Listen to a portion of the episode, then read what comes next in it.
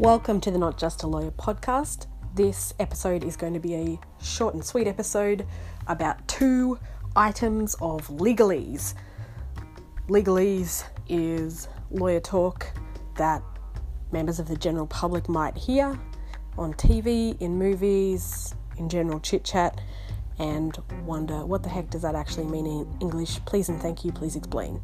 So, the two legalese words that we'll be talking about today are a retainer and the phrase pro bono. I'm recording this podcast on the traditional lands of the Ngunnawal people, and I pay my respects to their elders, past and present. So, first, let's start with a retainer. What is a retainer? Obviously, it's a device that holds your teeth in place. I think we've dealt with that. We can move on to pro bono. Just kidding, that's just a little lawyer humour there for you. I'm not a dentist. Uh, if I were, I'd tell you that my favourite time is 2.30. That's right, 2.30 in the afternoon. Not the morning, because I'm usually asleep. All right, but what is a retainer? You might have heard this term probably most likely on television because it's more of an American term than one that we use in Australian law. Generally speaking, a retainer is a type of agreement. Basically, it's a contract to provide services to someone, and it's a contract where, generally speaking, some money is paid up front.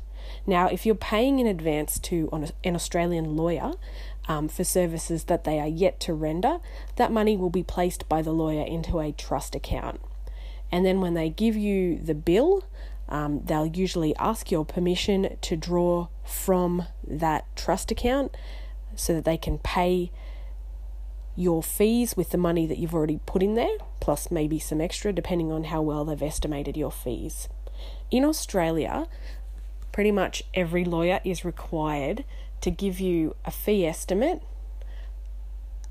taking into account your particular matter and what services they're expecting to provide to you based on a general chit chat that you've probably had about what kind of legal issue that you've got going on.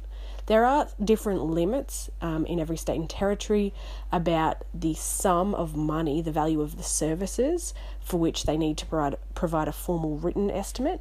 Um, in different states and territories, it's different. For, so, for some lower cost matters, they might not have to give you as fulsome disclosure as they do in other types of matters. Um, my general practice, though, is I like to be as upfront as possible with clients about what things are likely to cost. And I also tell them that that might change and that I'll tell them as soon as I know of anything that's going to cause that to change. Because obviously, legal matters that aren't just simple transactions, like maybe purchasing a house or whatnot, that they're they're with the lawyer usually because there's a problem. And we all know that when there's a problem, things rarely go smoothly, which means that the types of matters that come to lawyers are the exact types of matters that are likely to have some bumps in the road and changes. So it's really important for lawyers to keep their clients informed about the likely cost of things, why that's changed, and then it gives the client the chance to make a really informed decision about whether they want to keep moving ahead, whether they want to cut their losses, and things like that. For me, empowering my clients to make decisions that really suit them is very, very important. So, back to retainers. Basically, as I said, it's just a fancy schmancy, mostly American way of talking about coming to a contract um, agreement with a lawyer that they'll provide services to you. In Australia, as I said, in most states and territories, you're going to be given disclosure about the types of fees that you might incur, and you'll often get what's called a costs disclosure document, which is where the lawyer gives the estimate of the cost and sets out why they think it'll cost that much. It might just be it's this type of matter, therefore, it's probably going to take this long, our fees are whatever rate they are, so it's probably this much money. And you probably will also get a separate document called a costs agreement.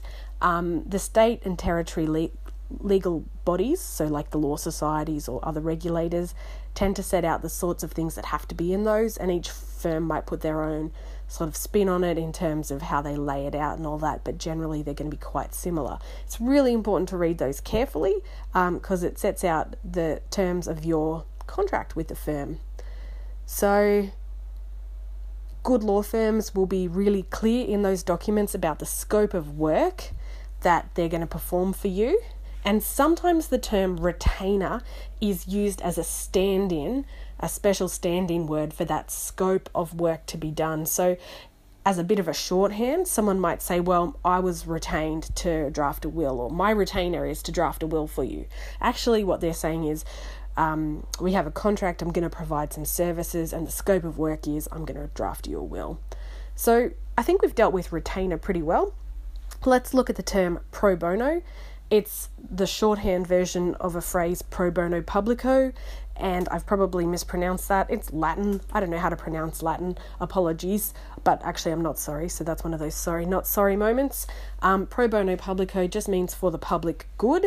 And when we talk about pro bono legal services, we're generally talking about legal services that are not only performed for the public good, but the real gist of that particular phrase when it's used is that the work is actually done without a cost, no fee attached. So, um, while lots of legal work is done pro bono for the public good, um, when we're specifically using that phrase in its special legal context, generally we're talking about work that's done without any fee attached.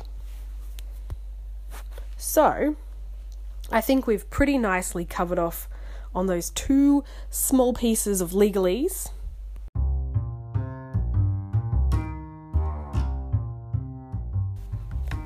Thank you very much for listening to this episode of the Not Just a Lawyer podcast. And I'd like to give a shout out at the end of this podcast to our community legal centres who are working very hard to help people um, all the time, but also during this pandemic, I have seen, and I want to give a special shout out to Canberra Community Law and the Women's Legal Centre. Both of these excellent organisations have been putting out significant public resources to help people navigate this pandemic and things that might be affecting them, like loss of employment.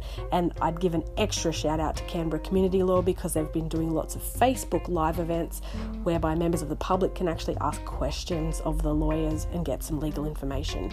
So if that is not work for the public good, then I don't know what is. Thank you again for listening, and I hope you've enjoyed this. Bye bye.